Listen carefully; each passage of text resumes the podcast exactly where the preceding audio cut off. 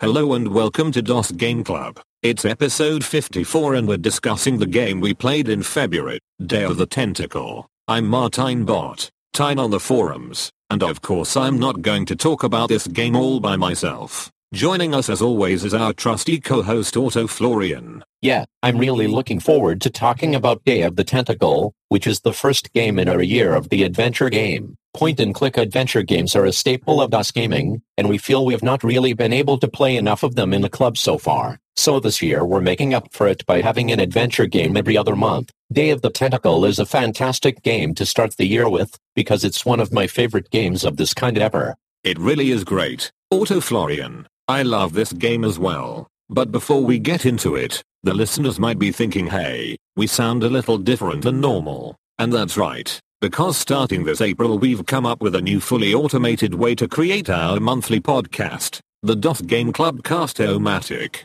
Yeah, creating a podcast manually as we've been doing all these years is really a lot of work, so with April coming up we sat down and thought, can't we do this in a smarter way? You know it's no secret we've sometimes struggled with getting an episode out each month, running late more than once. That's why Martijn Bot and I are proud to present the DOS Game Club Cast-O-Matic, a fully automated DOS game podcast generator. This saves us a lot of time and effort, and makes sure there is always a show ready at the start of a new month, so this is better for us and for you. Very exciting indeed. Now with that out of the way, let's get into the episode. Yeah.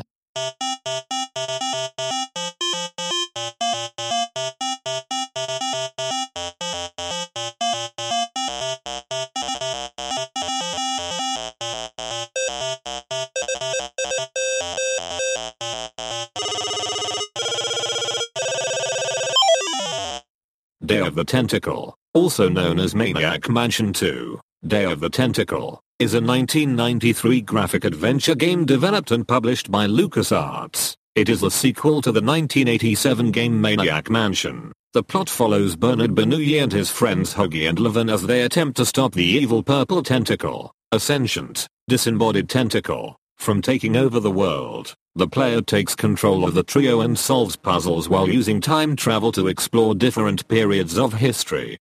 Dave Grossman and Tim Schafer co-led the game's development, their first time in such a role. The pair carried over a limited number of elements from Maniac Mansion and forewent the character selection aspect to simplify development. Inspirations included Chuck Jones cartoons and the history of the United States. Day of the Tentacle was the eighth LucasArts game to use the SCUMM engine.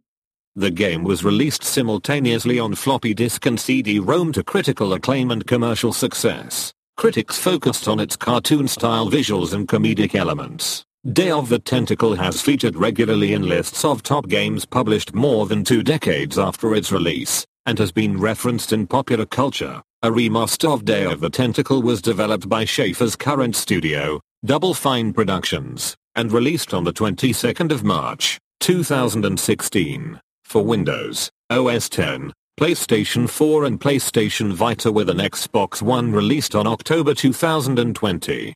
Gameplay Day of the Tentacle follows the point-and-click two-dimensional adventure game formula, first established by the original Maniac Mansion. Players direct the controllable characters around the game world by clicking with the computer mouse. To interact with the game world, players choose from a set of nine commands arrayed on the screen, such as pick up, use, or talk to, and then on an object in the world. This was the last SCUMM game to use the original interface of having the bottom of the screen being taken up by a verb selection and inventory, starting with the next game to use the SCUMM engine. Sam and Max hit the road. The engine was modified to scroll through a more concise list of verbs with the right mouse button and having the inventory on a separate screen.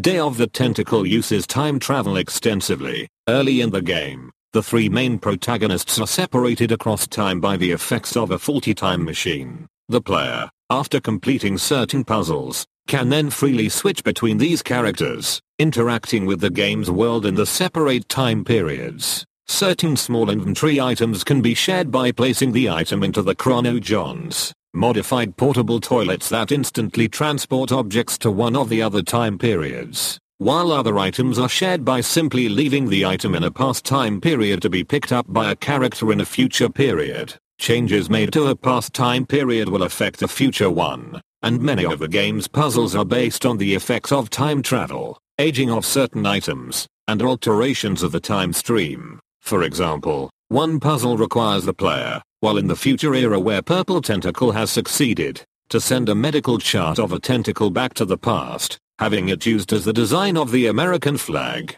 then collecting one such flag in the future to be used as a tentacle disguise to allow that character to roam freely.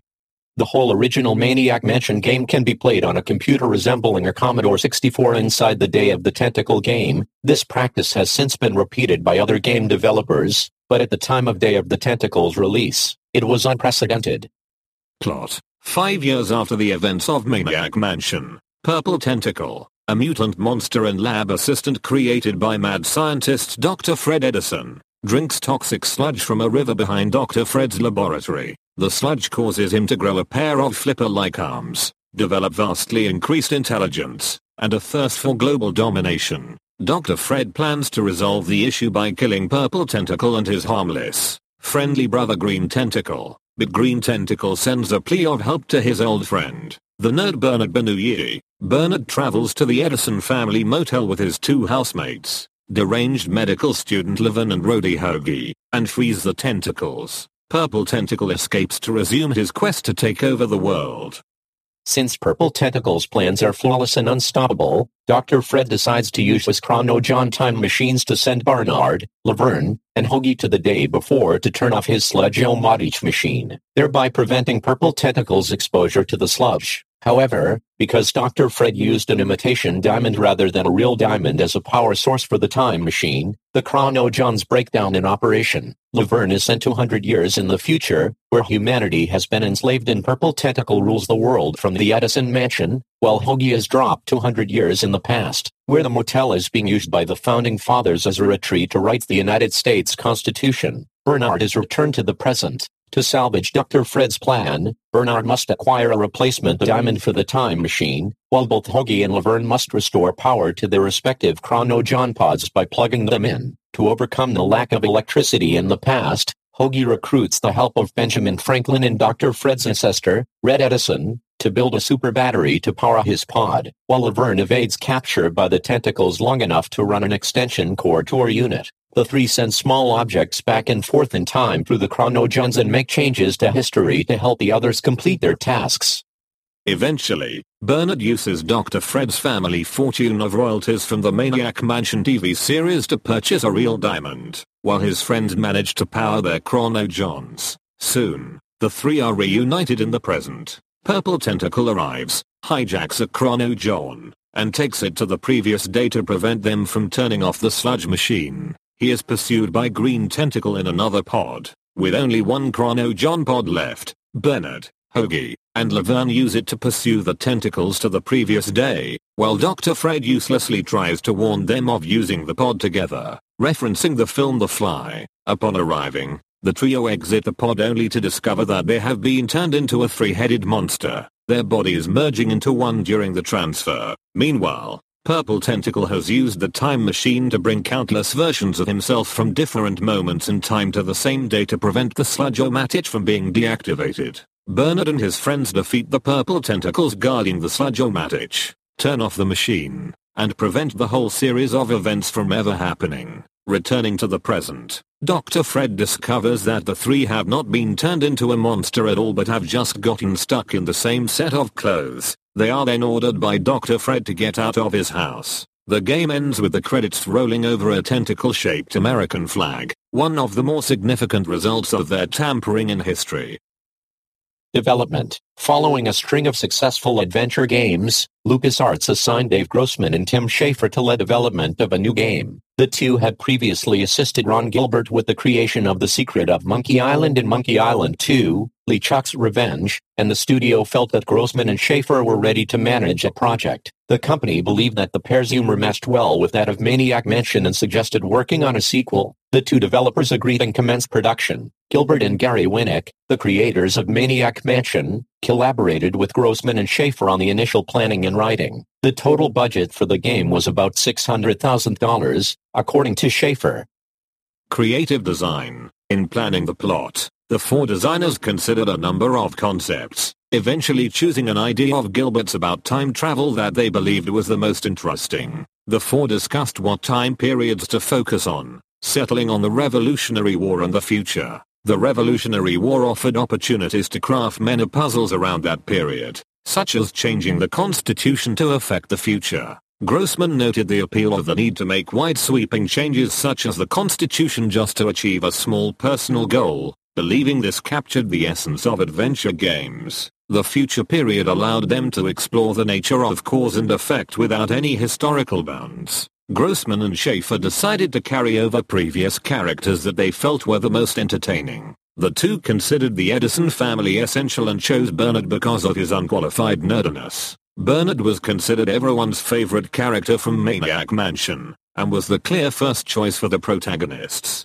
The game's other protagonists, Laverne and Hoagie, were based on a Mexican ex-girlfriend of Grossman's and a Megadeth roadie named Tony that Schafer had met, respectively. Schafer and Grossman planned to use a character selection system similar to the first game, but felt that it would have complicated the design process and increased production costs. Believing that it added little to the gameplay, they removed it early in the process and reduced the number of player characters from 6 to 3. The dropped characters included Razor, a female musician from the previous game, Moonglow, a short character in baggy clothes, and Chester, a black beat poet. Ideas for Chester, however, morphed into new twin characters in the Edison family. The smaller number of characters reduced the strain on the game's engine in terms of scripting and animation.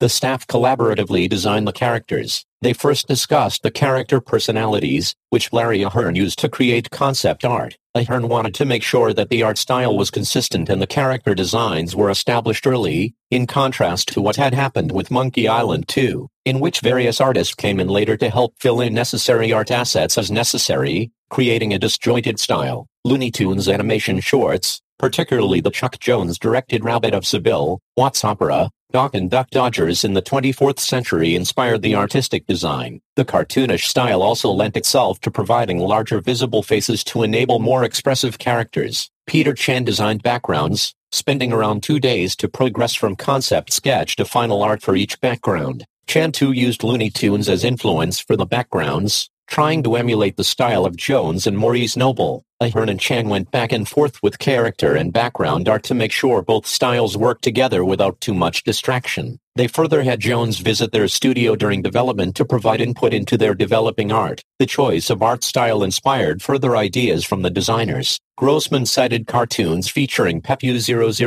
Le Pew, and commented that the gag involving a painted white stripe on Penelope Pussycat inspired a puzzle in the game. The artists spent a year creating the in-game animations.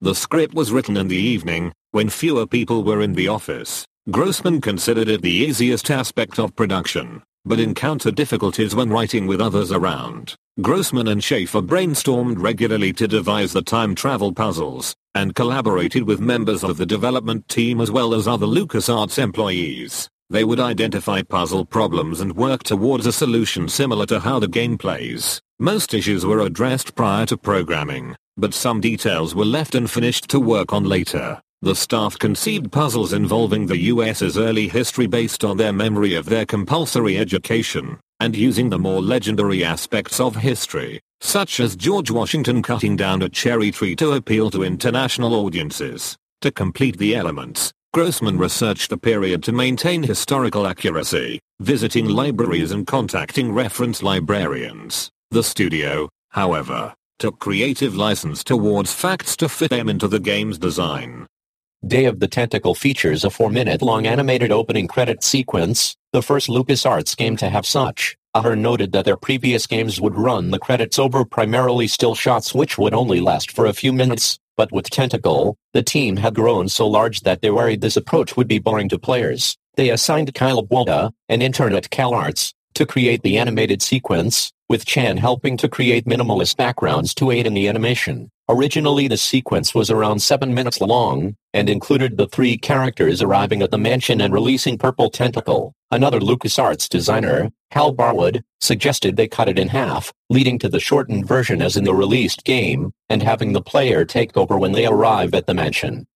Technology and audio. Day of the Tentacle uses the SCUMM engine developed for Maniac Mansion. LucasArts had gradually modified the engine since its creation. For example, the number of input verbs was reduced and items in the character's inventory are represented by icons rather than text. While implementing an animation, the designers encountered a problem later discovered to be a limitation of the engine. Upon learning of the limitation, Gilbert reminisced about the file size of the first game. The staff then resolved to include it in the sequel Day of the Tentacle was the first LucasArts adventure game to feature voice work on release. The game was not originally planned to include voice work, as at the time, the install base for CD-ROM was too low. As they neared the end of 1992, CD-ROM sales grew significantly. The general manager of LucasArts, Kelly Flock, recognizing that the game would not be done in time by the end of the year to make the holiday release, suggested that the team include voice work for the game,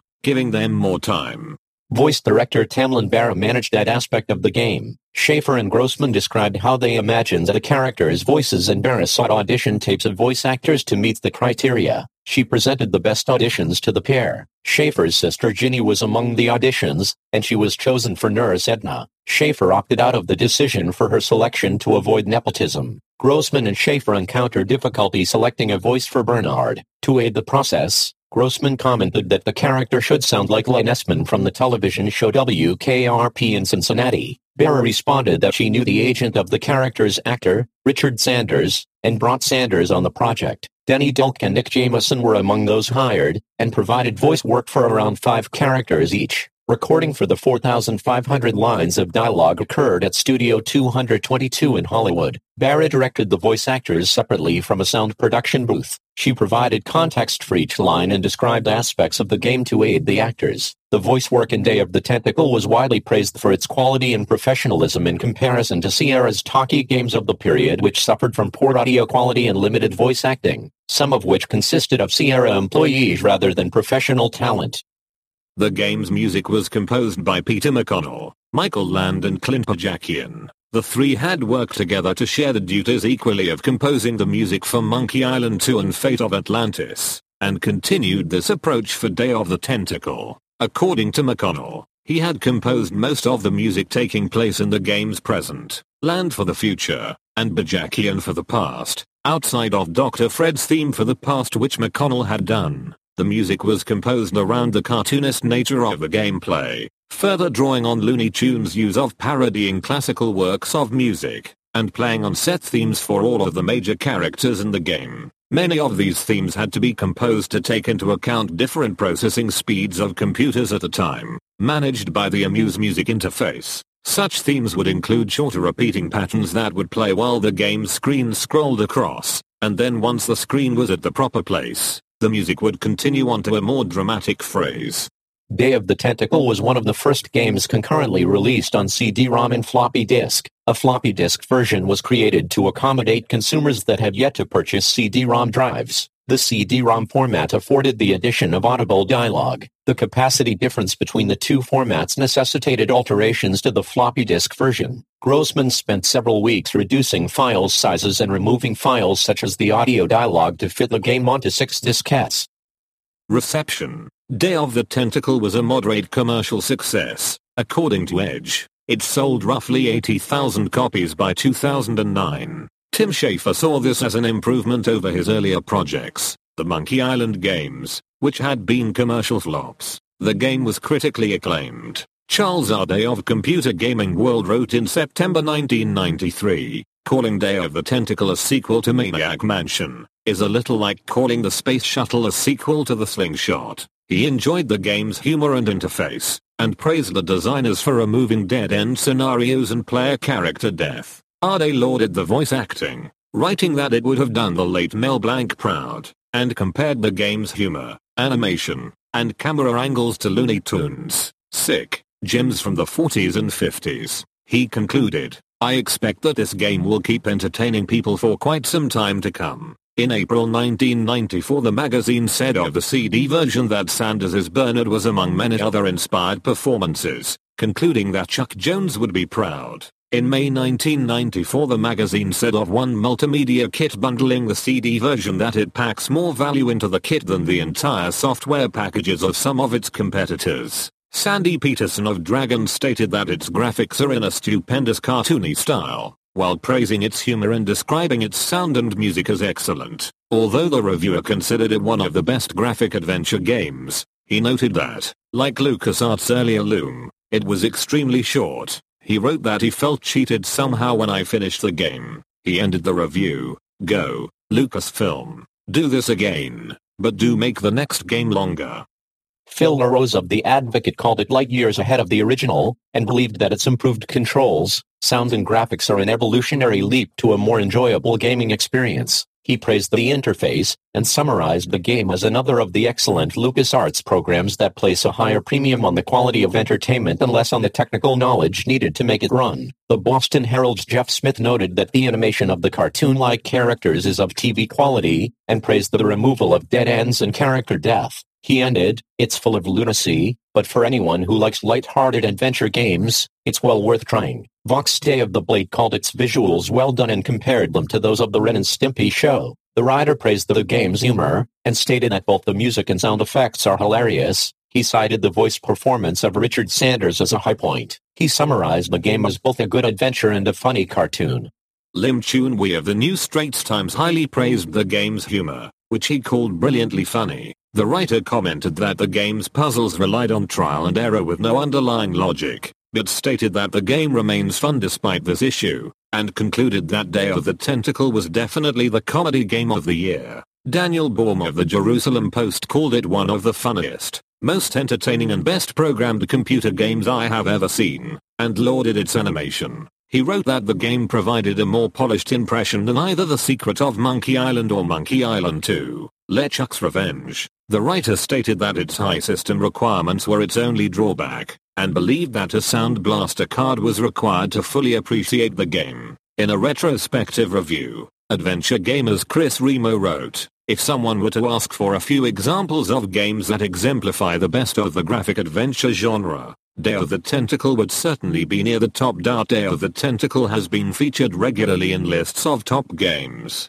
In 1994, PC Gamer US named Day of the Tentacle the 46th best computer game ever. In June 1994 and Gabriel Knight, Sins of the Fathers won Computer Gaming World's Adventure Game of the Year award. The editors stated that Day of the Tentacle's fluid animation sequences underscore a strong script and solid gameplay, story won out over technological innovation in this genre. In 1996, the magazine ranked it as the 34th best game of all time, writing, DOTT completely blew away its ancestor, Maniac Mansion, with its smooth animated sequences, nifty plot and great voiceovers. Adventure Gamers included the game as the top entry on its 20 greatest adventure games of all time list in 2004, and placed it sixth on its top 100 all-time adventure games in 2011. The game has appeared on several IGN lists, the website rated it number 60 and 84 on its top 100 games list in 2005 and 2007, respectively. IGN named Day of the Tentacle as part of their top 10 LucasArts adventure games in 2009, and ranked the Purple Tentacle 82nd in a list of top 100 video game villains in 2010. Computer and Videogames.com ranked it at number 30 in 2008, and GameSpot also listed Day of the Tentacle as one of the greatest games of all time.